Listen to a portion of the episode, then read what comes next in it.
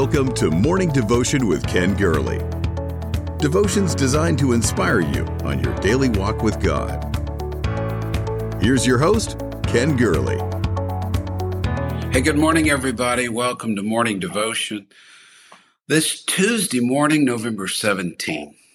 Thank you for being here. I, I just watched your names just pop up, and you, you guys are so cheery and encouraging in the morning. I, I know you've had, I don't know, nine espressos, twelve cups of coffee. I, I don't know, but I just see you out there, and I and and you make you make me happy each and every morning to see you. Barbara and Vonda and Chauncey, Jan and Colleen, thank you.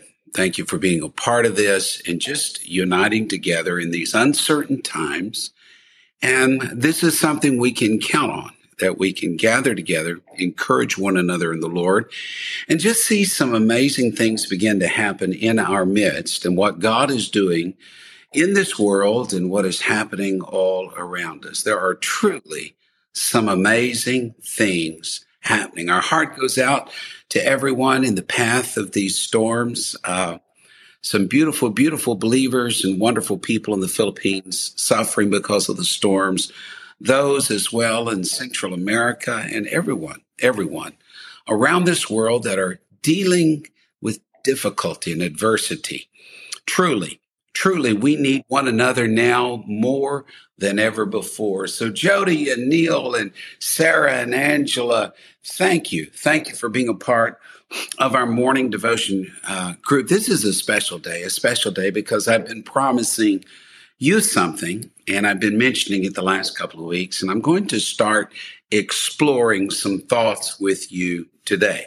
These are these are born of a lot of prayer and study over the last many years, and I'll give you more information in just a moment, but you will, if you don't mind, share the page, follow the page, and let's loop more into this discussion, because this is a great discussion of what God is going to do in our midst over these next few days, weeks, months, and perhaps years, if the Lord tarries his coming. So gather in and let's see what God has for us on this Tuesday morning, this Tuesday morning, November the seventeenth. The remnant must return. Oh my, just to say the word remnant sends chills up and down my spine. It really does. Because it is the word that God has laid on my heart and has laid on my heart and dealt with me for many, many years, but I've never been permitted until now to begin to speak of it. The remnant must return. And this is why I believe this is a special day. Not just that you're here, but God's here. And when we gather together, two or three in his name, he promises to be in the midst of us. I promised you that I would start talking about what God has laid on my heart. And long before I told the story of my name change, my new name in the book on prayer, I had written of it in a book that I laid aside. As with the book on prayer, I shared the story of when and how it happened. I introduced a subject that God had laid on my heart for some time. And, um, but as I began to do research, I found out it was a bigger subject than I anticipated, but it's a subject that burned like a fire inside of my heart. Couldn't get away from it. Saw it everywhere I looked, believed that it was the word for the moment, for the hour. It was then under that old name that I'd been given, Halah. It was then that revelations, insights just began to appear, and I began to write them down as fast as I could. I gathered a wealth of materials. I outlined thoughts. I even did some preliminary chapters and had begun to write the book. But I, and I don't say this lightly, but God stopped me. I, I, God stopped me. You know, the same one that opens doors, he also closes doors. And when I tell you God closed the door on this thought, he slammed that door shut, didn't even leave me a sliver of hope or an inkling that I would ever return to this line of thinking. In fact, he led me in a completely different vein for many, many years. I stayed focused on what I believed he he wanted me to be focused on. I didn't realize that in writing the book on prayer, it was bringing me back into the stream And I didn't see the relationship between God, what God had laid on my heart a dozen years ago, until just a couple of months ago, God whispered, now. It was like the sequencing that he put in my spirit, the sequencing to, to desire to see a great awakening and to talk about the means of that great awakening. It's going to be prayer. It's going to be the wings of prayer that carry us into an awakening in America. It's not going to be talent. It's not going to be glitz. It's not going to be charisma. It's not going to be might. And as much as I love technology, it's not going to be technology. It's going to be prayer that carries us there. Can I get a witness to that? Josie and Alice and Agnes, I believe that with all of my heart. It's going to be prayer. But it was a couple of months ago that God spoke to me and said, now. And it was like the sequencing. He put, he, he put the book on prayer first and the engine of prayer first. But then he said, let me add this car to it. Tell people where we're going. Tell where we're going. And God said, now. And so in the next few days, weeks, and months, I'm going to begin to lay out what God had put in the vault of my heart a dozen years ago. Just a heads up. It can run contrary to what many think in this world today, but I promise you the thoughts that I share are biblically based. They are time-tested, and they're divinely ordained. When believed and practiced, they will change your personal life. They will also change your family. They will change the world around you. In fact, I'm going to say this, because we drifted from this very elemental understanding. We've been less effective than what we should have been. We've been like an axe with a dull blade. No, let me, let me put it this way. We've been like the axe handle without an axe head. And we don't realize that without this sharp edge, we are going to lose who we were meant to be as children of God, as the church of God. I need to introduce that word to you. It's a word that I think at first may mean very little to you, but in the days ahead, I believe it will be a word of hope. It will be direction for confusing times. It's going to give you a sense of purpose in a world gone crazy. In fact, this concept is going to provide you solace and comfort for the future, but it's also going to provide context for who we are as a people and how we are to live in these days. It's going to help you make decisions. It's going to guide you, your marriage, your family, your church family. It's going to give voice to this longing that's been within you, a sense that you've known all along, one that has not been vocalized and put into so many words. It will be the remedy for the malaise that you and I sense in the world, a solution for a world gone mad. And that one word is remnant. I believe in the remnant, and I believe the remnant must return. I wish you would just share this with somebody, because here we go, folks. Here we go. Are you ready? Here we go. I believe in the remnant. Do you know the word remnant is used ninety-three times in the Bible, at least the King James Version? Most of it, most of its usages are in the Old Testament, and most of them are in the major prophets, in the minor prophets. But the concept can be seen throughout Scripture in many different terms. The remnant simply means that which remains, that which is left over. It can refer to a thing like a piece of cloth or a curtain. It can even refer to a people, the people who survive judgment, those who remain faithful in spite of compromise and persecution, and those who see the restoration, can I say, awakening of God. Now, do I have your interest here? I hope I do, because this the idea, not the word, first surfaces in Genesis. It's seen throughout the Old Testament, and the prophets, however, it just shines. Noah and his family, well, they were a remnant. They survived the, th- the flood. Joseph told his brethren. He understood why God had allowed evil to come. In the English ver- Standard Version, it says, I... Everything that had happened to me, all of the persecution, all of the suffering, all of the lies, all of the desertion, the desolation, the treachery of my false brethren, all of it was to preserve a remnant on the earth to keep alive for you many survivors. Do you know Elijah got to a place that he thought he was the only one? The only one? I hope this morning devotion, I hope this morning devotion sort of chases away from you the idea, the syndrome the complex that you're all by yourself.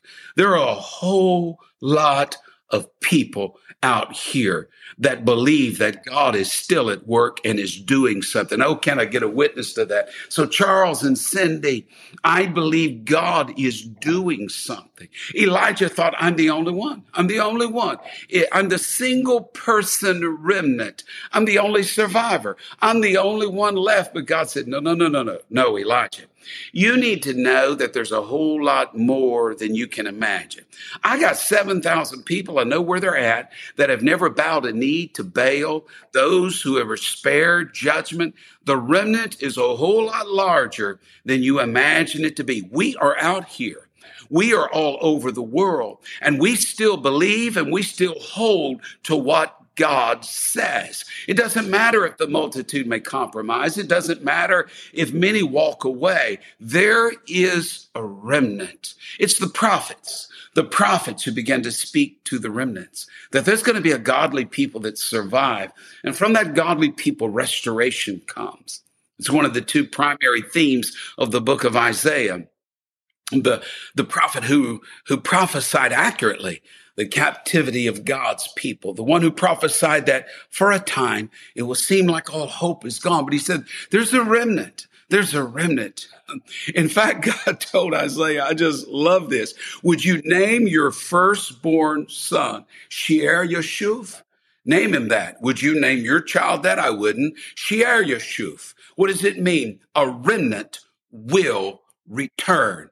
I, Isaiah, I want you to get this hope burning so deep inside of your heart that you name your firstborn son, a remnant will return. So that every time you call your son, every time you pick up the phone, well, they didn't have phones back then, but every time you call him, I want you to remind yourself of this promise. There is going to be a returning remnant. There is going, no, we're not the whole. We're not the entirety. We're not the totality. We're not the numbers of other people, but we shouldn't get this grasshopper syndrome and say, we're so small. We're so small. No, no, God wants to use you in this day. Oh, praise God. Why is this important? We need to know that in today. Not everybody that calls themselves a Christian really is one. You remember that? You remember that song? There was a song that, oh my, how did it go? It said, Uh, not everybody talking about heaven's going there. Yeah. Not everybody that says they're a child of God is really a child of God. There are way too many Christians in name only. They are the majority. Can I say it? There are way too many apostolics in name only. There, I said it. Stop and let that sink in. God has never needed a majority. He works better with the committed minority. Isn't that what God did with Gideon? He whittled an army that seemed too small to begin with down to a much smaller number. And with three hundred, he defeated a much larger foe. God, God looks for commitment. He looks for passion. He doesn't look for crowds and lukewarmness. This is the idea of the remnant, and it should give us comfort in this twenty-first century post-pandemic world. It has in times past. In fact, down through the centuries, the idea of the remnant has kept the children of God. It was in the opening chapter of Isaiah. He said in verse nine, except the Lord of hosts had left unto us a very small remnant. We should have been as Sodom. We should have been as Gomorrah. Yeah, that's what Isaiah said. When he looked around and he said, had God not kept a remnant, a very small remnant, that when judgment was falling, just as God sent two angels and rescued one family out of the cities, the twin cities marked for destruction, God has kept us from Sodom and Gomorrah. He will keep you. He will keep your family. He will save you. You say, I don't understand this. I, I don't understand this. I, I wish I did understand. I wish I could really grasp what God is saying here. But God through the ages works with the remnant. He doesn't need the multitude. He doesn't choose the masses. I, I, I would say, comparatively speaking, we're small in number, although it's a very large number in the remnant. It's small, comparatively speaking, with the world. In fact, Jesus, none other than Jesus, said that in comparison with the broad path that leads to destruction, that many go therein, there is a narrow path, and few there be that find it. There were twelve tribes in Israel, ten carried away captive, two are left, and those two are carried into captivity. But Isaiah said there's a remnant returning. Zerubbabel and Joshua, the high priest, came with them. Nehemiah is their governor. Ezra is their scribe. Just a remnant, Isaiah said, but from that remnant will come restoration, and from that remnant will come the King of glory. I'm talking to you about what the Lord has laid on my heart.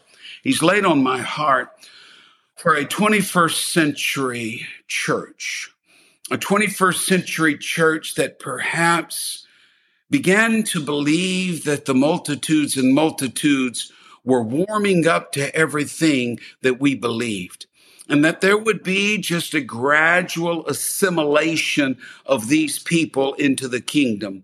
The kingdom of heaven suffereth violence, and the violent are going to take it by force. It will never be with the masses that God chooses to move on people, but restorations, awakening, great revival movements begin with the remnant, with the core of committed people. You see that in the life of Jesus. Do you remember, do you remember after he fed the five thousand with the five loaves and two fishes, there was a multitude that began to follow him. I mean, it was, it was free Happy Meals. Of course they were coming. It, it was free chicken McNuggets and fries. Everybody was coming. But then they heard Jesus talk about the call to commitment, and they walk away, and there's only twelve left.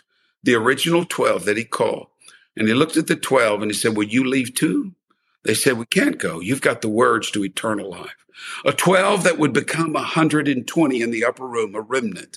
God worked with those that remained when darkness, when universal idolatry reigned over the world. God found a remnant in the form of Abraham. There is always going to be a faithful remnant. With Noah, there was only eight people. With Lot, he and his two daughters escaped. And isn't it interesting that the comparison that Jesus used for his coming, yeah, yeah, was Lot and Noah, and only a handful escaped. Jesus asked, when the Son of Man cometh, will he find faith on the earth? Will there be anybody that believes? Will there be any true believers left? I believe there is going to be. I believe it's going to happen through a remnant, through a group of people that decide, we know what we know. We know God. We are persuaded that he is able, and we're going to resist the tide of this world. We're not going to be lured into the despair and the hopelessness uh, of this year of twenty twenty. And we're going to let a light burn brighter inside of us than ever before. There was an old painting. Old painting. I believe it was called The Dallas Rapture. Maybe, maybe some of you of certain age remember seeing this painting. It was not really professionally drawn, but it, it depicted what the rapture would look like. Jesus was in the clouds over the Dallas skyline, and a, a plane missing its pilot had crashed into one of the office towers. Graves were open. People were rising in the sky. Cars and trucks had crashed as their drivers were going to meet the Lord in the air. I know there's going to be a great revival in the last days, but as you and I have witnessed through this year, unless there is a great awakening, the overwhelming majority of people are not ready to meet their maker. I don't know how many cars will be driverless in that day. I don't know how many graves are going to be open. I don't know how many pilots will uh, or planes will be unpiloted. There are many, many professing believers. They're not going up in the rapture. Will Jesus find faith on this earth? This is what Isaiah opened with. Except the Lord of hosts had left us a very small remnant, we should have been as Sodom and Gomorrah. The graciousness revealed by God to Isaiah. Judgment is coming. But would you name, would you name, would you name this generation? A remnant shall return. The Bible says we are begotten unto a living hope, and we have hope in our heart that regardless of how many are unconcerned, there is a group, there are few who are committed. And regardless of how outsized and powerful the evil may be around us, there is a force and there is a light and there is a power burning within us. Do you know the Septuagint? That's the Greek translation of the Old Testament scriptures uh, that the apostles used. And they translated remnant as the word seed. That remnant is seed for the future. It's hope for tomorrow. Though small, it will become thirty, sixty, and one hundred fold. Though Elijah felt all alone, God said, I got seven thousand. I got seven thousand seeds that have been planted, and they're going to grow, and they're going to become a harvest. The majority may not listen, but we are the seed. We are the remnant that is on this earth, and there is a revival through the remnant. It's not going to be in the church world. It's not going to be, this has been a year where major voices uh, in the Christian realm have turned their back on unborn children. They have turned their back on religious freedom. They have so compromised and watered down their belief systems uh, that they don't see what Jesus is doing in the last days. I believe they're embarrassed uh, by the power of the gospel. It's not through the wisdom of man, but it is through the preaching uh, of the gospel. We're going to keep sowing because we know this. Somehow in the midst of this world, there is going to be a revival that no man can number, but that revival will not begin with the masses. It will begin with the remnant, the few that God has spared, the few that God says, I will take out of Sodom and Gomorrah, and I will keep them. That was the message of Romans eleven. Paul spoke how Israel turned their back on God, but that there remained a faithful remnant. He said, because of the grace of God, the remnant will be kept because of the grace of God. Oh, praise God. I wish I had time. I don't. Maybe in the days to come, I could trace it through history, how there's always been this godly remnant uh, that rises up. And I'm not talking about holier than thou people. I'm not talking about people that run to fortresses and build walls around themselves and hide from the world. I'm talking about lights uh, in the darkness, uh, groups of people uh, that come together, as I mentioned last week, as armies of stars uh, that light up their world. Uh, it's emerged down through time. It's a response to the wickedness of the world. Yes, but that's only partly true. The remnant appears when, oh my, the remnant comes to the forefront when people professing faith begin to fall by the wayside. When there becomes a form of godliness without the power thereof, when there's more believers saying yes to the world than yes to God, when you see backslidden in heart people justify their sins, excuse their wickedness and glory in their shame and grow cold in their hearts uh, and forget the power of interceding before God, you get ready. It means the remnant is returning. Uh, the remnant must return. It must return. This is a concept that is immune to the passage of time. I know we're in the twenty-first century, but this was true in the first century. This was a true thousands of years before Christ, that you're going to find the remnant. And from the remnant comes the renewal, the, uh, the, the revival, the awakening. I love Psalm eighty-four. It's one of my favorite Psalms. But Psalm eighty-four, five is one of those verses that I could study in perpetuity. I can't find the end of it. Psalms eighty-four talks about the beauty of coming to God's house, the temple of God. One day, one day in your courts, Lord, is better than a thousand elsewhere. Boy, I felt that way during pandemic season. Just to get with believers, it just, it's a treasure. We don't grasp it. We don't grasp it. But the average Jew only came to the temple three times a year, and then only if they lived in the promised land. Many who lived at a distance, they may only come to God's house once in their entire lifetime. It says those who dwell in the courts of God, they are blessed. But what about those whose time and distance and circumstances separate them from the courts of God, the house of God. What about those people who may not be allowed to gather? What about those individuals who someday may be told you can't come to God's house? What about you and me? You and me. What about us in whom the love for God needs to shine brighter than the noonday sun? What about us who struggle to be a light in this dark world and we're living in?